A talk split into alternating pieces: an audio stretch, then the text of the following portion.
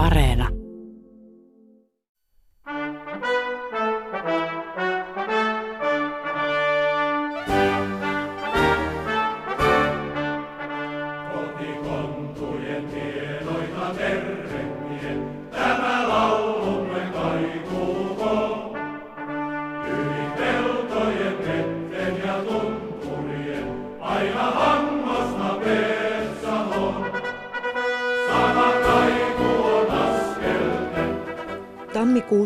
1940 suomalaiset elivät talvisodan hengen huippuhetkiä. Armeija oli ottanut komeat voitot taisteluissa Tolvajärvellä ja Suomussalmella Raatteen tiellä. Kansa tuntui seisovan yhtenäisenä urheiden sotilaidensa takana. Jokainen kantoi kortensa kekoon. Kaikki olivat mukana samassa voiton huumassa.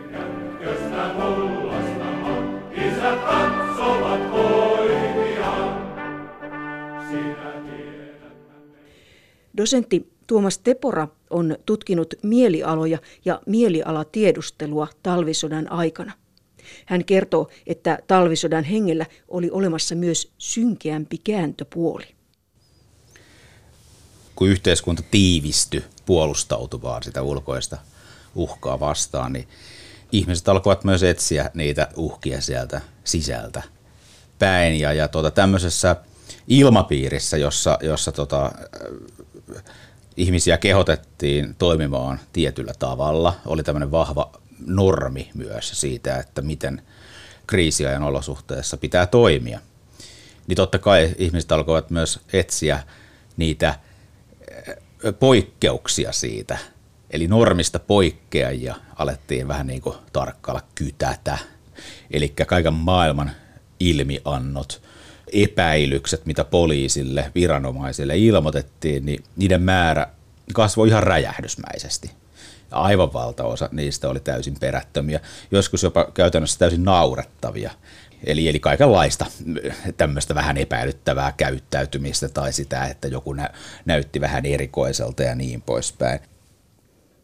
Tämä epäilyttävien tyyppien vahtiminen ei ollut mitään yksittäisten kansalaisten vainoharhaisuutta – lehtien pääkirjoituksissa, mainoksissa ja seinäjulisteissa nimenomaan varoitettiin ihmisiä joka puolella vaanimista vihollisen pussiin pelaavista vakoilijoista. Sitä paitsi valtiokin vakoili omia kansalaisiaan. Sodan alla oli perustettu Maan turva-niminen järjestö, jonka tehtävänä oli ottaa selvää kansalaisten mielialoista ja myös vaikuttaa niihin. Valtio rahoitti tätä toimintaa ja maan turvan raportit päätyivät ministerien pöydille. Sota-aikana oli voimassa myös sensuuri, joten kansalaisten kirjeitä tarkastettiin ja puheluita kuunneltiin. Mutta yksityiset ihmisetkin siis tarkkailivat toisiaan. Epäilyksen kohteeksi joutuivat helpoiten ulkomaalaiset, kertoo Tuomas Tepora. E- erityisesti näiden ilmiöntöjen kohteeksi joutuivat ulkomaalaistaustaiset ihmiset. Tämä, tämä tämmöinen niin, niin kuin perinteinen ei-kommunistisen kansalaisen sylkykoppi, eli, eli kommunistit tai tämmöinen laita vasemmisto, niin se ei mitenkään erityisesti tässä niin kuin nouse esille, että ihmiset olisivat epäilleet nimenomaan jotain laitavasemmistolaisia tästä vihollisen kanssa vehkeilystä niinkään, vaan usein se nimenomaan liittyy sitten tota esimerkiksi venäläistaustaisiin ihmisiin, eli emigrantteihin, tai sitten ihan mihinkä tahansa saksalaisiin, vapaa ruotsalaisiin, ihan mihin tahansa, tai itse asiassa usein ihan kehen tahansa. Että tota, e, aika usein sit huomaa, kun käy läpi esimerkiksi mitä Valpolle on tullut, eli valtiolliselle poliisille on tullut jotain ilmoituksia, niin kyllä siinä niin kuin alkoholilla on aika paljon tekemistä asian kanssa. Et kun ilta on venähtänyt pitkäksi ja, ja, ja tota, on tullut riitaa, niin minäpä käppälen tästä suoraan ratakadulle tekevää ilmoitusta siitä, että tämä kaveri on aivan varmasti joku vakooja. Että tällaisiakin tapauksia oikeasti oli. No kerro muutama esimerkki tällaisesta ilmiöstä. No, no tota, tämmöisiä vähän niin kuin vakavammin otettavia, siis ei siinä mielessä, että niitä vakavasti siellä Valpossa otettu, mutta sellaisia tapauksia, mitkä sitten olivat aika yleisiä, niin, niin tota, oli esimerkiksi semmoiset tapaukset, jossa jossa jokin henkilö, jolla tiedettiin, että sillä on ollut joitain suhteita esimerkiksi Neuvostoliittoon tai neuvoston lähetystöön tai tällaista, niin heistä saattoi tulla hyvinkin sitten jotain ilmoituksia. Esimerkiksi yksi tämmöinen tapaus oli tämmöinen neiti-ihminen, joka oli töissä vakuutusoikeudessa ja hänen työtoverinsa tekivät hänestä ilmiannon. Ja hänellä oli ollut siis suhteita neuvostolähetystöön. Hän oli itse asiassa venäläistaustainen, mutta Suomen kansalainen naimisissa, ollut naimisissa suomalaisen miehen kanssa jossain vaiheessa. Silti häntä kutsuttiin neidiksi, jotenka siinä oli jotain hämärää siinä hänen taustassansa. Ja työtoverit pitivät häntä niin sanotusti vähän huikentelevaisena, eli hän vietti aika vapaata elämää ja, ja tota, jopa osasivat kertoa, että hän oli kesälomalla Terijoen Kuokkalassa niin lähettänyt pullopostia rajan toiselle puolelle ja tätä pidettiin niin kuin hyvin niin kuin raskauttavana. No siinä ilmiönossa nämä työtoveritkin sanovat, että eihän tämä nyt välttämättä mitään tarkoita, mutta tota, kehottivat Valpoa kuitenkin ottamaan niin kuin asian huomioon. No Valpo kyllä otti ilmoituksen vastaan ja teki ilmeisesti jonkinlaisia pieniä tiedusteluita, mutta asia ei sinänsä johtanut mihinkään. Sitten monia juutalaistaustaisia usein saatettiin epäillä helposti, eli, eli siihen saattoi liittyä myös tällaista antisemitismia, mitä, mitä Suomessakin kuitenkin esiintyi. Esimerkiksi Helsingissä Sörnäisten väestönsuojelulohkolla oli, oli tämmöisissä päällikkötehtävissä eräs henkilö David Serno nimeltänsä, jota, jota sitten nämä väestönsuojelun muut toimihenkilöt sitten epäilivät useankin otteeseen vakoilusta. Ja kyllähän sitä sitten tutkittiin ja joka kerta tultiin siihen tulokseen, että näissä epäilyissä ei ole mitään perää. Sitten ehkä tämmöinen tunnetuin vakoiluepäily tapaus kohdistuu näyttelijä Tuulikki Paanaseen. Tuulikki Paananen oli siis Amerikan suomalainen näyttelijä, joka oli kuitenkin silloin 30-luvun jälkipuolella niin tehnyt aika näyttävää elokuvauraa Suomessa. Mutta hän oli Yhdysvaltain kansalainen ja sen takia hän siinä syksyllä 1939 hieman ennen sodan alkua niin poistui maasta, koska hänen viisumiaan ei uusittu. Yleensäkin ulkomaalaisten tai ulkomaan kansalaisten viisumeja ei välttämättä aina uusittu. Ja, ja, ja tämä sitten ilmeisesti, koska hän poistui maasta ennen sotaa, vaikka hän oli esiintynyt aika näkyvästi sitten kuitenkin tota, esimerkiksi jo suomalaisessa tämmöisessä tiedotustoiminnassa, propagandassa siinä, siinä vielä lokakuussa 39, niin oli omiansa sitten nostamaan epäilyjä. Ja sen lisäksi hän oli esiintynyt aktivistit elokuvassa, joka sai siis ensi siinä 39, niin, niin tota, tämmöisen venäläisen upseerin rouvan. Ja se voi olla, että silläkin oli jotain tekemistä asian kanssa. Hänellä oli ollut tämmöinen niin elokuvan rooli. Mutta siis tämähän on aika tavallista, että julkisuuden henkilöt saattavat joutua niin kuin epäluulojen kohteeksi. Et hehän ovat vähän semmoisia hahmoja, joiden kautta sitten suuri yleisö niin kuin käy läpi tällaisia, tällaisia tota, kriisejä. Sitten yksi sellainen mun mie- mieleen jäänyt tapaus on tapahtu Kruununhaassa Helsingissä, jossa naapurisopu alkoi olla koetuksella sen jälkeen, kun erästä asunnosta kuului jatkuvasti vesihanan ääntä, eli vettä laskettiin jatkuvasti. Ja sitten epäilykset heräsivät, kun tajuttiin, että siinä asunnossa asuu ruotsalainen konemestari Lund vaimonsa ja sitten 40-vuotiaan poikansa kanssa, joka oli ammatiltaan radiosähköttäjä. Ja nythän sitten tajuttiin heti, että ei hitsi, että tuolla veden laskemisella, niin sillähän peitellään radiosähkötyksestä syntyviä ääniä, eli siellä on siis toisin sanoen vakoja. Ja, ja tota, siitä sitten tehtiin ilmoitus poliisille, mutta sitten Valpo, kun alkoi tutkia tätä, niin tajuttiin, että, että tämä 40-vuotias radiosähkättäjä oli itse asiassa vapaaehtoisena Suomen armeijassa, mutta hän oli siinä käynyt kyllä joskus, joskus kotona, että hänet oli kyllä nähty siellä. Ja tämän jälkeen tämä tapaus oli loppuun käsitelty, mutta tosi pahaksi se oli mennyt se naapurien välit siinä, nimittäin nämä oli toiset naapurit huudellut sinne seinän läpi jotain hävyttömyyksiä ja epäileet heitä julkisesti vakoojiksi tätä vanhaa ruotsalaispariskuntaa. Ja heidän poikaansa. Et siinäkin saattoi olla jopa tällä ruotsalaisuudella jotain tekemistä asian kanssa, koska niin helposti nimenomaan aina vähänkin tämmöisestä tietystä yhteiskunnan ulkopuolisuudesta saattoi joutua kansalaisten tulilinjalle. Tapaukset saattavat nyt kuulostaa huvittavilta, mutta tosiasia on, että ihmiset todella vahtivat seinän takana asuvia naapureitaan ja olivat valmiita ilmiantamaan heidät poliisille. Toki Suomessa oli sodan aikana oikeitakin vakoijia. Täällä ennestään asuvia ihmisiä otettiin epäiltyinä kiinni joitakin kymmeniä. Sen lisäksi Neuvostoliitto lähetti Suomeen rajan yli vakoijia, joita kutsuttiin desanteiksi. Desantit hyppäsivät laskuvarjolla tai tulivat hiihtäen yli rajan Suomen puolelle. Monet olivat vuoden 18 jälkeen Venäjälle paineita suomalaisia tai heidän jälkeläisiään tai inkeriläisiä ja osasivat puhua suomea. Desanttien tavoitteena oli toimittaa tietoja Neuvostoliitolle, eikä heistä periaatteessa ollut mitään vaaraa tavallisille ihmisille. Silti desantteja pelättiin kovasti – ja heidän hirmuteoistaan liikkui kaikenlaisia huhuja. Varsinkin rajaseudulla lapsia kiellettiin liikkumasta metsissä desanttien pelossa. Aatteelliset vihollisensa, todelliset tai oletetut, valtio pisti turvasäilöön jo ennen sodan puhkeamista, kertoo dosentti Tuomas Tepora.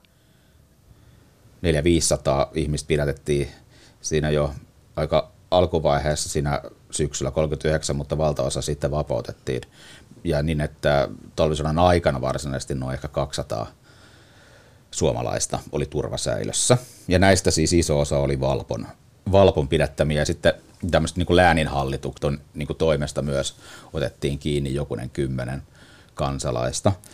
Tunnettuja kommunisteja, jokunen Aimo Rikka, Mauri Ryömä, siis tällaisia hahmoja, mutta sitten siellä oli myös tällaisia aika vähäpätöisiäkin tyyppejä, varsinkin sieltä läänihallitusten listoilta saattoi tulla henkilöitä, jotka olivat joutuneet viranomaisten hampaisiin oikeastaan hyvinkin ihmeellisistä syistä. että esimerkiksi Lapista ja Kainuusta tuli tällaisia enemmän tai vähemmän uskonnollissävytteisten, mutta hyvin vasemmistolaista, tämmöisten niin vähäväkisten ihmisten tappiomielialaa ja ehkä jopa vähän niin kuin puna-armeijaa vapauttajana odottavaa ilosanomaa e-, e-, esittävien ihmisten jutuista sitten tuli tämmöisiä hommia, että esimerkiksi eräs 64-vuotias kalastaja Rovaniemeltä joutui turvasäilöön. Hänet hän oli siis viety Lapista Tammisaareen saakka istuvaa tota, sodan ajaksi. Hänet sitten vapautettiin huhtikuussa 1940, niin jopa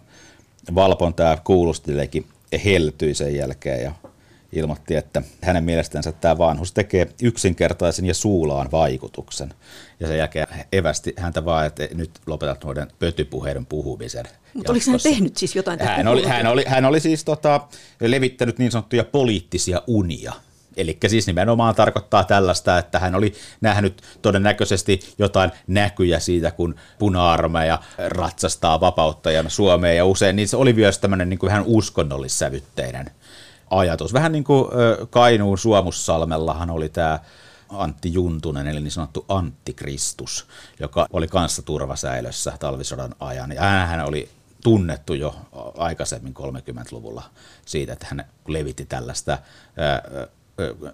korpikommunismin ja sitten tämmöisen eskatologisen uskonnollisuuden niin kuin yhdistävää evankeliumia siellä Salokylillä. Ja hänkin istui sitten hänkin koko istui, sodan. kyllä. Ja sitten, sitten oli tällaisiakin hahmoja, joku eräs kajaanilainen muurari, josta kerrottiin, että hän oli joutunut turvasäilöön lauattuaan humalassa saatanan lahtarit, kohta meidän aika tulee. Eli siinä oli tietenkin, nähtiin tietenkin tämmöinen poliittinen motiivi, mutta sitten tämä kyseinen muurari väitti, väitti sitten, kun häntä kuulusteltiin, että ei hän muistanut enää yhtään mitään, mitä hän on puhunut. Mutta istu turvasäilössä, joo, kyllä. Ja sitten mun mielestä ihan mielenkiintoista on myös se, että, että tota, Jöstä Rosenberg, hänhän oli tämmöinen sitten ihan tunnettu SKDL, eli kansandemokraattien kansanedustajakin toisen maailmansodan jälkeen, niin hän oli turvasäilössä ja hän joutui sinne oikeastaan käytännössä pitkälti vain sen takia, että hänen isänsä Maurits Rosenberg oli Terijoen hallituksen ministeri, eli Neuvostoliiton asettaman OV Kuusisen johtaman nukkehallituksen ministeri. Rosenberghan oli tunnettu jo sotien välisen ajan kommunisteja ja ruotsin kielisen kommunistisen liikkeen johtohahmoja. Ja, ja, ja tota, Josta Rosenberg hän oli kuitenkin ollut rintamalla. Hän oli kannaksella, kunnes tajuttiin sitten siellä armeijassa, että ei hitsi, että että tässä on tämmöinen niin epäilettävä sukulaisuusyhteys. Hän Tutun kuulunen Kyllä, nimi. hän otettiin sitten kiinni. Mutta vangitsi, jolle Rosenberg kuulemma siinä matkalla vankilaan, niin kertoi mielellään rintamakokemuksistaan. ja nimenomaan naureskeli silleen, että ainoa syy siitä, hänet on otettu kiinni, on tämä sukulaisyhteys. Ja sehän oli ilmeisesti täysin totta. Poikkeusaikaan liittyvät olennaisena osana huhut ja huhuina liikkuvat salaliittoteoriat. Huhut ovat jonkinlaista vaihtoehtoista tiedonvälitystä suhteessa niin sanottuun viralliseen tietoon. Huhuilla pyritään täyttämään hermostuttavan ja pelottavan epätietoisuuden aukkoja. Talvisodan aikana huhuja syntyi paljon ja niitä oli vaikea tukahduttaa, koska oikeaa tietoa ei läheskään aina voitu antaa. Vaikkapa kaatuneiden määrästä liikkui hurjia juttuja, mutta todellisia lukuja ei tietysti voitu sodan takia julkistaa. Huhujen tutkijat ovat kuitenkin sitä mieltä, että kriisistä toiseen huhut toistavat samaa kaavaa. Tuomas Tepora. On viha huhut ja on pelkohuhut ja on toivehuhut. Ja sitten on ehkä neljäntenä vielä tämmöinen niin kuin ihmehuhut. Viha on ehkä se, se semmoinen, jos sotajasta puhutaan, niin ehkä semmoinen yksi keskeisimmistä. Ja vihahan on oikeastaan, siinä, siinä idea on tehdä vihollisesta vielä kammottavampi kuin se onkaan. Se nostaa sitten sitä vihaa ja aggressiota sitä vihollista kohtaan. Eli se tavallaan niin kuin kiinteyttää sitten sen vihan kautta sitä yhteisöä. Onko sulla joku esimerkki vihahuhusta? Esimerkki voisi olla vaikka siis huhut vihollisen kaasuhyökkäyksistä, niitähän pelättiin hirveästi. Tai sitten esimerkiksi siitä, että Helsingin vesijohtovesi oli myrkytetty vihollisen toimesta. Tai tämmöiset huhut sitten, mitä, mitkä ehkä talvisodan aikana on vielä niin yleisiä, mutta sitten myöhemmin jatkosodan aikana niin kuin vihollisen harjoittamasta ihmissyönnistä tai kidutuksesta, sotavankien kidutuksesta siis ja näin poispäin. Joo. Ja sitten näistä pelkohuhuista oleellisinta on ehkä ymmärtää se, että niiden ideahan on kuvata kauhuskenaarioita. Että kun maalataan todellisuudesta kauhea, niin sitten se todellisuus ei ehkä olekaan niin kauhea, mihin herätään. Että ollaan varauduttu vielä pahempaan kuin se onkaan. Esimerkkejä voisi olla se, että pommitustuhot ovat olleet todella niin kuin kovia. Esimerkiksi ihan sodan alkuvaiheessa huuttiin Tampereella siis siitä, että Stockman – on Helsingissä tuhoutunut. Ja se varmaan liittyy siis siihen, että se oli tietenkin monelle, monelle ei-helsinkiläiselle niin näitä ainoita selkeitä semmoisia maamerkkejä Helsingissä, missä kuitenkin monet olivat käyneet. Ja tota, yksi tämmöinen ehkä nimenomaan pelkohuhuksi luokiteltava huhu, niin oli kaatuneiden määristä liikkuneet huhut ja, ja, ja mun mielestä täysin älytönkin huhu oli siis se, että ihan tässä sodan alkuvaiheessa huhuttiin yleisesti, että jo 8000 miestä on kaatunut ihan parin ensimmäisen taistelupäivän aikana. Ja joka on tietenkin siis siinä mielessä, kun ajattelee, että koko sodassa kaatu semmoiset 23 000 suomalaista, niin niitähän on ollut tietenkin aivan, aivan, aivan älytön ja huikea määrä, mutta että koska ei, ei ollut sellaista skaalaa olemassa, ja ihan siinä sodan alkuvaiheessa oikeasti pelättiinkin pahinta, niin silloin todella levisi tällaisia huhuja. Mm, Sitten mä voisin ehkä puhua lyhyesti myös vielä näistä toive- ja ihmehuhuista. Siis toivehuhut, ne olivat ehkä kuitenkin harvinaisempia kuin tämmöiset negatiiviset huhut, mutta kyllä ne kuuluu kyllä myös sodan ajan huhuihin. Eli silloin kyse on tällaisista tapauksista, missä on esimerkiksi liioteltu vihollisen tappioita tai uskottiin ulkovaltojen pikaiseen apuun. Näin oli tämmöisiä varsinkin tämän ulkovaltojen apu, niin se oli myös ihan reaalimaailman asia. Että sitä odotettiin, sitä toivottiin ja siihen myös uskottiin. Ja toivehuhuihin ehkä liittyy myös se, että, että suomalaisilla oli esimerkiksi pommikoneita, joilla olisi ollut mahdollista pommittaa vaikka jopa Leningradia tai ainakin Paldiskin lentotukikohtaa Virossa, josta siis Neuvostoliitto Etelä-Suomea pommitti. Mutta niitä ei ollut siis? Ei. Miten sitten nämä ihmehuut? No ihmehuut, nehän on tietenkin mielenkiintoisia. Niissähän on usein, usein pointtina siis, että ne liittyy usein johonkin tämmöiseen poikkeushenkilöön esimerkiksi, joka onnistuu tekemään käsittämättömiä urotekoja. Simo Häyhähän on, on tämmöinen, joka tietenkin oikeastikin oli varsinainen äh, tappokone, mutta tota, siitähän sitten tietenkin lähti leviämään myös jo sellaisia vähän niin kuin todellisuudesta irtautuneita huhuja hänen niin kuin tästä tappomäärästänsä. Huhun olemukseen kuuluu, että sen varsinainen lähde jää hämäräksi. Huhun painoarvoa voi kyllä lisätä liittämällä siihen jonkun arvovaltaisen hahmon, vaikkapa asioihin perehtyneen virkamiehen tai jonkun julkisuuden henkilön, tai sota-aikana upseerin. Huhujen levittäjistä ihmisillä oli talvisodan aikana hyvin selvä käsitys. Jos mieliala tarkkailijoita lukee, niin siis sehän oli aivan ilmiselvää, että juoruilevat naiset ovat huhun lähteitä. Ja tämähän on tietenkin tämmöinen kulttuurinen kaava, ja sitä ei hirveästi edes kyseenalaistettu. No nais, naisväki, jotka juoruilee ja lörpöttelee. Totta kai ymmärrettiin, että asia ei ehkä ole ihan niin yksinkertainen, ja tajuttiin, että, että itse asiassa usein nämä huut lähtee liikkeelle myös lomailevien rintamamiesten ja siviilien kohtaamisesta. Mutta että sitten niitä levittää tietenkin etupäässä naisväki. Näitähän tota, on sitten tutkittu jo toisen maailmansodan aikana, erityisesti Yhdysvalloissa. Ja todettiin, että itse asiassa huhuille immuuneja ihmisiä ei oikeastaan ollut olemassakaan. Et kaikki levittivät huhuja ja kaikki niihin uskoivat. Eli tässä tarkoitetaan siis kaikkia yhteiskuntaryhmiä.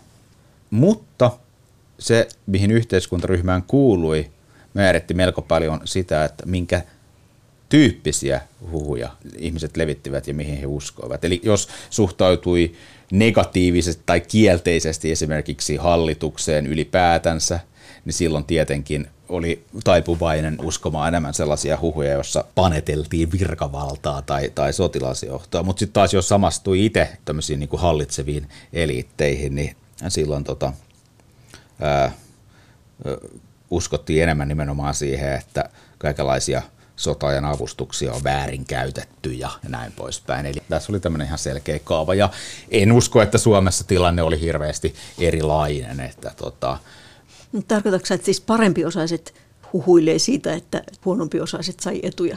Joo, tai käyttivät niitä oikeastaan väärin. Joo, eli täytyy muistaa, että toisen maailmansodan ajan Suomessahan oli myös paljon avustettavia ihmisiä, suurimpana ryhmänä tietenkin siirtoväki, jota itse asiassa jopa nimitettiin epiteetillä avustettavat. Että kyllä siinä selvästi oli tämä aspekti koko ajan mukana myös.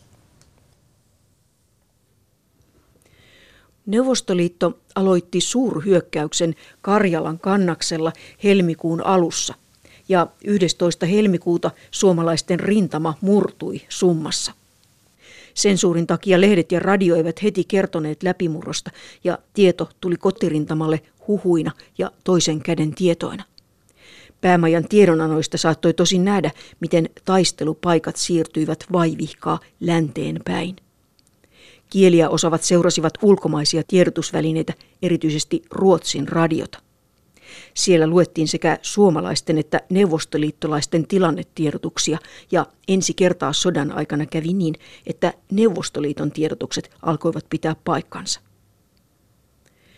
Sitä mukaan, kun tietoa tihkui, kansan mielialoissa epävarmuus ja pelko alkoivat voittaa alaa. Huhut kertoivat, että viranomaiset salailivat tietoja kaatuneiden määrästä ja rintamalla upseerit tapattivat miehiä silkkaa taitamattomuuttaan. Huuttiin sotilaiden ja upseereiden välisestä epäluottamuksesta ja vihollisen lahjomista ilmatorjuntaupseereista. Sotaonnen kääntyminen toi mukanaan samanlaisia ilmiöitä kuin muuallakin sotivassa Euroopassa. Suomessakin tulee ilmi tällainen niin kuin viimeiseen mieheen ilmiö. Mitä se oikein tarkoittaa?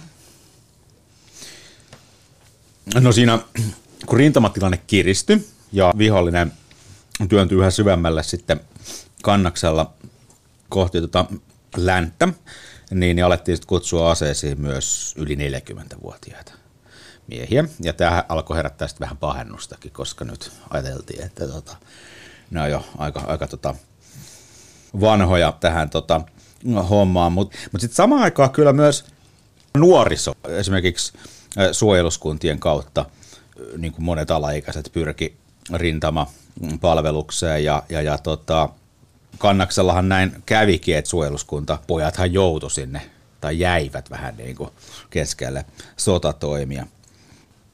17-vuotiaita hän oli, oli, oli tosissaan jonkin verran rintamalla vapaaehtoisina – ja, ja sitten tietenkin koko aikahan toimi ilmavalvonnassa ja näin pois. Sotilaspoikia ja myös pikkulottia oli, oli hommissa. Mutta siis tässä oli, tässä oli selvästi tämmöinen jonkinlainen tota, into nuorison keskuudessa, mutta siihen ei kuitenkaan sit suinkaan lähdetty, että Suomessa ei, ei loppujen lopuksi sitten ollut tällaista isoa intoa saada alle 18 Lapsisotilaita. Niin, lapsisotilaita. Et, et. Mm. No, mutta tässä sitten meinaa, että niin Lottasvärdiin ja, ja suojeluskuntaan tunkin lisää väkeä vielä. No varmaan se liittyy just, metreille. Niin, no varmaan se liittyy nimenomaan sit siihen, että siinä, siinä oli nimenomaan tämä tämmöinen viimeiseen miehen ja naiseen ilmiö, että siinä vaiheessa, kun tavallaan tämä kotirintama alkoi olla uhattuna ja pelättiin oikeasti sitä mahdollista vihollisen miehitystäkin, niin, niin siinä sitten hakeuduttiin puolustamaan kotiseutu ja suojeluskunnat ja Lottasfärden olivat nimenomaan tämmöisiä paikallisia liikkeitä. No, no uskonnollisuushan lisääntyi. Se tietysti lisääntyi siinä koko sodan aikana, mutta sitten erityisesti täällä niin kuin uhan alla. Miten se näkyi? Joo, no uskonnollisuus lisääntyi jo. Esimerkiksi rintamalla se näkyi siis siten, että siellähän ei, niin kuin sanotaan, niin siellä ei ollut ateista ja siellä tota, juoksuhaudoissa. Että, että kyllä se jatkuva kuolemanvaara ja pelko ja semmoinen tavallaan niin kauhun kokemus, niin se teki ihmisistä uskonnollisia ja jos ei varsinaisesti aina uskovaisia, niin ainakin taikauskoisia. Ja, ja, ja tota, uskonnollisuuden asema tietenkin oli aivan eri luokkaa no ylipäätänsä sen ajan yhteiskunnassa, kun se on tänään. Ja kyllä siellä poteroissa myös laulettiin ihan oikeasti virsiä. Mutta se li- lisääntyi myös siten, että tämmöisiä erilaisia uskonnollisia kokemuksia, vähän niin kuin näkyjä ja ihmeitä raportoitiin paljon. Nämä, nämä kannaksella tai laatokan yläpuolella nähdyt enkelit, nämä oli aika, aika yleisiäkin, että niistä, niistä myös tuli sitten tällaisia lehtijuttuja, esimerkiksi Kotimaa-lehteen, jossa kerrottiin, että jopa 600 rintamamiestä oli todistanut tätä enkelinäkyä, joten jos ne on niin iso määrä sen todistaa, niin silloin se ei voi olla ollut mikään yksittäinen, yksittäinen harha näky, vaan todellinen enkelikokemus. Monella miehellä oli tosiaan niin kuin rintataskussa virsikirja. Kyllä, tai raamattu, se on, joo, sitä kutsuttiin taskupanssariksi. Tällaisia kertomuksiakin sitten on siitä, kuinka tuota se oli ratkaisevasti sen viimeisen luodin pysäyttänyt. Se oli jäänyt siihen pyhään kirjaan. Se, se saattoi tietenkin olla jokin muukin kuin uskonnollinen esine. Siis myös tällaisia siis ihan läheisten valokuvia käytettiin amuletteina. Se oli, se oli hyvin tärkeää, että oli se joku tietty semmoinen vähän niin kuin turvaesine sotilailla. No, minkälainen se tunnelma sitten oli siellä kotirintamalla maaliskuun alussa? Aika harva enää voi olla autuaan tietämätön siitä, mitä siellä rintamalla tapahtuu. Vaikka sitä edelleenkään suoraan tule mistään tiedotusvälineistä, niin nyt aletaan jo valmistautumaan siihen, että jotain ratkaisevaa on tapahtumassa. Ja nyt sitten tota, näkyy että semmoinen, niin kuin, että se viimeiseen mieheen ajattelu alkaa mennä semmoiseen niin epätoivoiseen äärimmäisyyteen – jollain tavalla, että aletaan tavallaan hakea sitä, sitä niin lopullista uhrimieltä ja valmistautumaan siis tämmöiseen tietynlaiseen, jopa, jopa jonkinlaiseen sissisotaan. Eli mitä tapahtuu sitten, jos, jos tota oikeasti vihollinen pääsee miehittämään Suomen. Ja tota, koska oli kuitenkin tavallaan niin kuin haluttu uskoa tämmöiseen jonkinlaiseen voittoon vielä kuukautta aikaisemmin. Ja se oli uskomaton tunne ollut monien mielestä. Siis se oli aivan käsittämätön fiilis. Ja nyt tullaan niin kuin tavallaan hyvin korkealta alas. Ja nyt se sodan todellisuus, se pelko on kaikkialla, mutta samaan aikaan ollaan vielä epätietoisia siitä, mitä tapahtuu. Ja mun mielestä aika semmoinen niin kuvaava sitaatti tästä taistelun ja uhrimielen tärkeydestä ja sen, sen jonkinlaisesta, jonkinlaisesta niin epätoivoisesta ylläpidosta löytyy maan turvan raportista, joka on päivätty 9. päivä maaliskuuta, eli muutamaa päivää ennen sitten, kun rauha tehtiin. Erikoisesti ovat mielialaa ylläpitäneet kannakselta, muun muassa summasta palanneet sotilaat, jotka useimmat ovat varmoja lopullisesta voitostamme. Kun esimerkiksi tuhotun patterin miehistöstä yksi ainoa on sattuman kaupalla pelastunut ja käy kotonaan, sanoo isä, olen iloinen, että poika pelastui, nyt hän ehtii vielä paljon ennen kuin hänen vuoronsa tulee. Eli tämähän on tämmöinen nimenomaan raamatullinen kertomus siitä, että isä on valmis uhraamaan poikansa. Tässä on mahtavaa tämä, tämä tematiikka. Täytyy muistaa, että kertomus oli maan turvajärjestön kirjaama, siis toisen käden tietoa, mutta jotain se tuon ajan tunnelmista kertoo. Ulkoministeri Väinö Tanner kertoi rauhan solmimisesta radiopuheessa 13.3.1940. Suomi menetti Karjalan kannaksen ja Viipurin kaupungin ja laajoja alueita Laatokan Karjalasta sekä pohjoisessa osia Sallan ja Kuusamon kunnista. Hankoniemi määrättiin vuokrattavaksi Neuvostoliitolle laivastotukikohtaa varten 30 vuodeksi. Tietoja neuvotteluista ei ollut tihkunut tavallisille ihmisille oikeastaan lainkaan. Ja kun rauhan ehdot tulivat julki, tyrmistys oli suuri. Ehdot olivat jopa ankarammat kuin mistä ennen sotaa oli neuvoteltu. Ihmisten kerrotaan itkeneen julkisilla paikoilla ja liput vedettiin puolitankoon koko maassa. Aivan äärimmäisenä reaktiona 35-vuotias helsinkinäisnainen, ammatiltaan kansatieteilijä, ampui itsensä eduskuntatalon aulassa protestina kurjille rauhanehdoille. Heti sodan jälkeen, tai oikeastaan jo sen aikana, alkoikin syyllisten etsintä, kertoo dosentti Tuomas Tepora. Ruotsinkieliset summan puolustajat. Tämähän oli tota, siis Vaasan seudun ruotsinkielinen joukko-osasto, joka oli rintaman vastuussa silloin, kun se ensimmäinen läpimurto ja summassa tapahtui helmikuun puolivälissä. Ja, ja, ja siitähän tämä nyt sitten lähti liikkeelle, että Suomen ruotsalaiset ovat, ovat pettäneet. Ja se oli hyvin vahva huhu. Se oli todella vahva huhu ja siinä nimenomaan myös sitten ne 230-luvun kieliriidat tavallaan nousivat sitten hyvin vahvasti esille. Ja tämä kieli, kysymys, kieliriita oli myös se ensimmäinen kiila, sit, joka – lyötiin siihen talvisodan henkeen. Ja sehän on myös semmoinen asia, joka on jatkunut tähän päivään saakka. Edelleenkin, jos menee tuonne internettiin, siellä edelleen puhutaan näistä jota summan ruotsinkielisistä epämiehekkäistä puolustajista, jotka, jotka tota, päästivät vihollisen läpi. Se on tietenkin täysin älyvapaata juttua sen takia, että eihän se nyt tietenkään niiden puolustajien kielestä johtunut. Siinä nyt sattuu olemaan ruotsinkielinen joukko-osasto rintaman vastuussa. Läpimurtohan olisi tapahtunut joskus, jossa, tai joka tapauksessa jossain vaiheessa. Silloinhan heti sodan jälkeen siinä hän tehtiin sitten lyhyt raportti siitä, että mitä siellä oikeastaan tapahtui.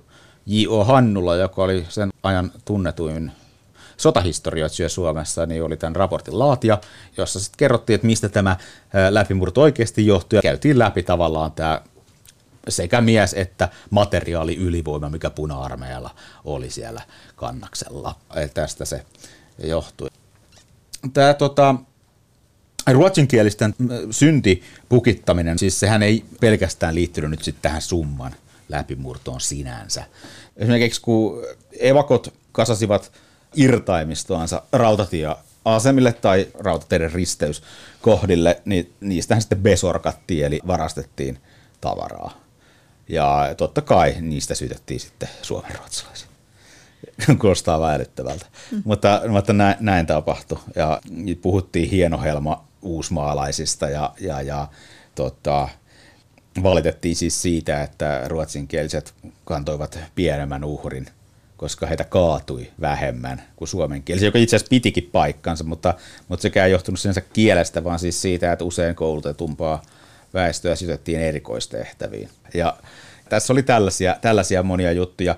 Sitten myös riikiruotsalaisia vapaaehtoisia syyllistettiin, ja sehän alkoi olla jo aika uskomatonta juttua. Siis nämä riikiruotsalaiset vapaaehtoiset tehtivät olla sotatoimissa aika lyhyen aikaa Lapissa Sallan rintamalla. Ja, ja he, heidän itse asiassa se rintaman vastuunsa siellä oli hyvin tärkeä siinä mielessä, että he vapauttivat sitten sieltä suomalaisia joukkoja kannakselle, jossa tarve oli, oli silloin sodan loppuvaiheessa paljon suurempi. Mutta riikiruotsalaisiahan saatettiin syyttää siitä, että hekin on niinku siellä kannaksella olleet taistelemassa. Ja, ja, ja vaikkeivat siis ei, vaikkeivat edes lähimaillakaan. olleet lähimaillakaan. Että, että se alkoi olla jo vähän siis tällaista, tällaista todella niin kuin tuulesta temmattua. Mun mielestä sitten kauhean mielenkiintoista on myös sit se, että tota, siinä vaiheessa kun riikiruotsalaisia vapaaehtoisia alettiin syyttämään, niin tietenkin myös sitten Ruotsia alettiin syyttää, Ruotsia valtiona siitä, että se ei tullut apuun.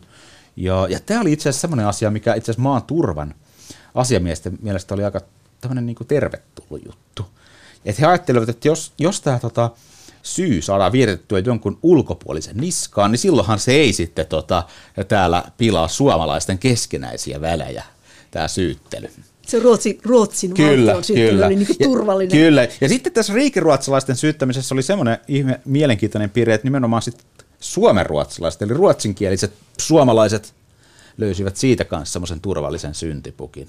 Eli, eli monet suomenruotsalaiset myös olivat hyvin niin kuin valmiita sysäämään sitä syytä Ruotsin niskoille.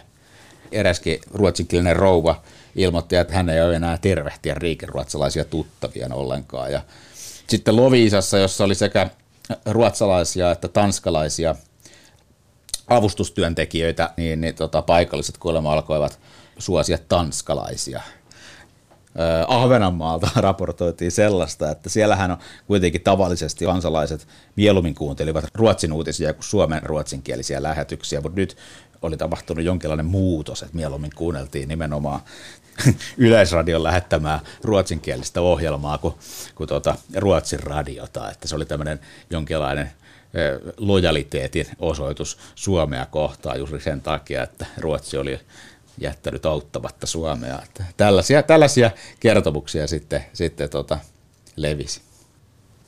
No ketkä sitten olivat seuraavat syylliset? Nyt on ruotsi, ruotsinkieliset ja Ruotsi.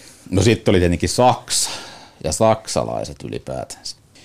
Saksalaisia kohtaahan suomalaisella porvaristolla oli jo, jo suurta pettymystä ollut silloin ennen talvisotaa Molotov-Ribbentrop-sopimuksen takia – mutta saksalaisia, tai siis he, heistä huuttiin siinä mielessä, että, että saksalaiset sotilaat olisivat auttaneet Neuvostoliittoa. Eli toisin sanoen esimerkiksi se, että Neuvostoliiton tykistön osumatarkkuus oli kertoman mukaan helmikuusta lähtien niin kasvanut, eli tarkentunut huomattavasti, niin tämähän ei tietenkään voinut johtua mistään muusta kuin siitä, että tulta ohjasivat saksalaiset tai että saksalaiset olivat siinä taustalla. Että siihen tarvittiin joku syy, että miten ihmeessä tämä, tämä puna-armeija, joka oli ollut niin hepponen vastustaja siinä sodan alkuvaiheessa, niin yhtäkkiä onnistuukin läpimurtamaan Suomen puolustuksen, niin kyllähän siinä pitää olla tietenkin joku muu selittävä tekijä taustalla kuin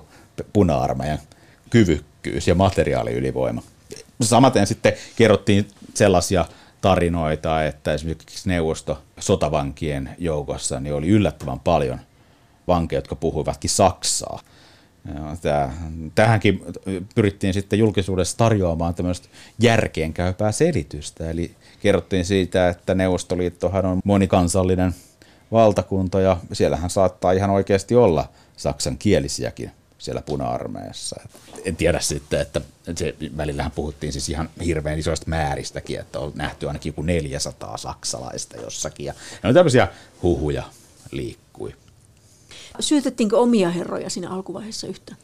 Kyllä syytettiin, mutta, mutta se jäi yllättävänkin vähäiseksi, mutta kyllä niitä syytettiin. Ja se liittyi nimenomaan siis siihen, että herrat olivat selkärangattomia, olivat tehneet häpeä rauhan. Esitettiin välillä tämmöisiä juttuja vaikka, että, että jos vaikka nyt olisi Svinhuvud ollut vielä puikoissa, niin tällaista ei olisi tapahtunut ja näin poispäin. Mutta Mannerheim oli immuuni. Et Mannerheimia ei kyllä oikeastaan missään Siis mä oon joitakin ihan harvoja toisten upseerien tällaisia huhuja, huhuihin törmännyt, jossa kerrottu siitä, kuinka Mannerheim oli sodan loppuvaiheessa jotenkin päättämätön ja voimaton, mutta kansan parissa ei Mannerheimia ei, ei syytetä mistään. Et se, se menee niin kuin siviilipoliittisen johdon niskaan nämä kaikki ongelmat. Mutta yllättävän vähän on loppujen lopuksi sitä niin kuin herrojen syyttelyä, ja se oli se kuitenkin, mitä kaikki eniten pelättiin että, että se alkaa tavallaan alkaa tämmöinen oman hallituksen toimien syyttely, jossa niin kuin kansa oikeastaan jopa vielä jakautuu jollakin tavalla sen rauhanteon ymmärtämisen suhteen. Sitä ei tullut. Sitä ei tullut sitten loppujen lopuksi. Mihin näitä syntipukkeja tarvitaan? Niin, se on ehkä semmoinen inhimillinen reaktio. On joku sellainen vakava tapahtuma, johon ei löydy selkeää syyllistä, tai siihen voidaan löytää kyllä syyllinen, mutta se on niin ilmiselvä tai niin iso, niin kuin tässä sodan tapauksessa, vihollinen, tai nyt vaikka tämä virus, mikä nyt on ajankohtainen, niin eihän se voi olla mikään syy, vaan se syy tulee siitä, että miten joku on tätä tilannetta hoitanut. Että miten hallitus on hoitanut tämän homman vihollisen kanssa – tai miten joku on auttanut vihollista. Eli se vihollinen oli kuin luonnonvoima, sille ei voinut mitään, jotenka sitten sitä pitää pyrkiä hallitsemaan löytämällä niitä syitä ja syyllisiä. Siis syntypukit on ne, ne jotka vie sen pahan pois itsestä tai omasta yhteiskunnasta. Ja sen takiahan ne ulkoiset syntipukit on tavallaan niitä selkeimpiä ja usein toimivampia. Mutta sitten ne syntipukit, jotka löytyy sieltä oman yhteisön sisältä, niin ne on usein ne, jotka ovat tavallaan niin todellisemmat syypäät. Ja sen takia niihin käydään käsiksi vasta viimeiseksi. Mutta siinä on se idea on siis se, että syntipukki on se, joka vie sen pahan tai uhan pois. Se lähetetään sen syntipukin selässä pois sieltä omasta yhteisöstä. Joku syyllinen täytyy löytää. Käykö niin aina kriisin jälkeen? Käy. Tunnelmat talvisodan päättymisen jälkeen tasaantuivat huhti-toukokuussa, kun arkielämä alkoi vaatia osansa. Oli paljon isoja ongelmia ratkaistavana. 400 000 evakkoa etsi uutta kotia. Rintamalta palaneet miehet yrittivät toipua kaameasta kokemuksestaan. Isän tai aviomiehen menettäneet kamppailivat surunsa kanssa. Kaiken tämän keskelle jäi varmaan melkein huomaamatta, että olympiakomitea perui kesälle kaavailut olympiakisat, eikä Suomen jalkapallojoukkue tälläkään kertaa päässyt arvokisoihin. Mutta jotain hyvääkin jäi. Sota tuntui todistaneen, että suomalaiset pystyivät hädän tullen toimimaan yksimielisesti ja yhtenä kokonaisuutena. Tätähän monet olivat ennen sotaa epäilleet, mutta nyt se tuli käytännössä todistettua, joskin aika verisellä tavalla. Ja kun talvisodan koettelemus oli kestetty, sen voimalla ehkä selvittäisiin tulevaisuudessakin.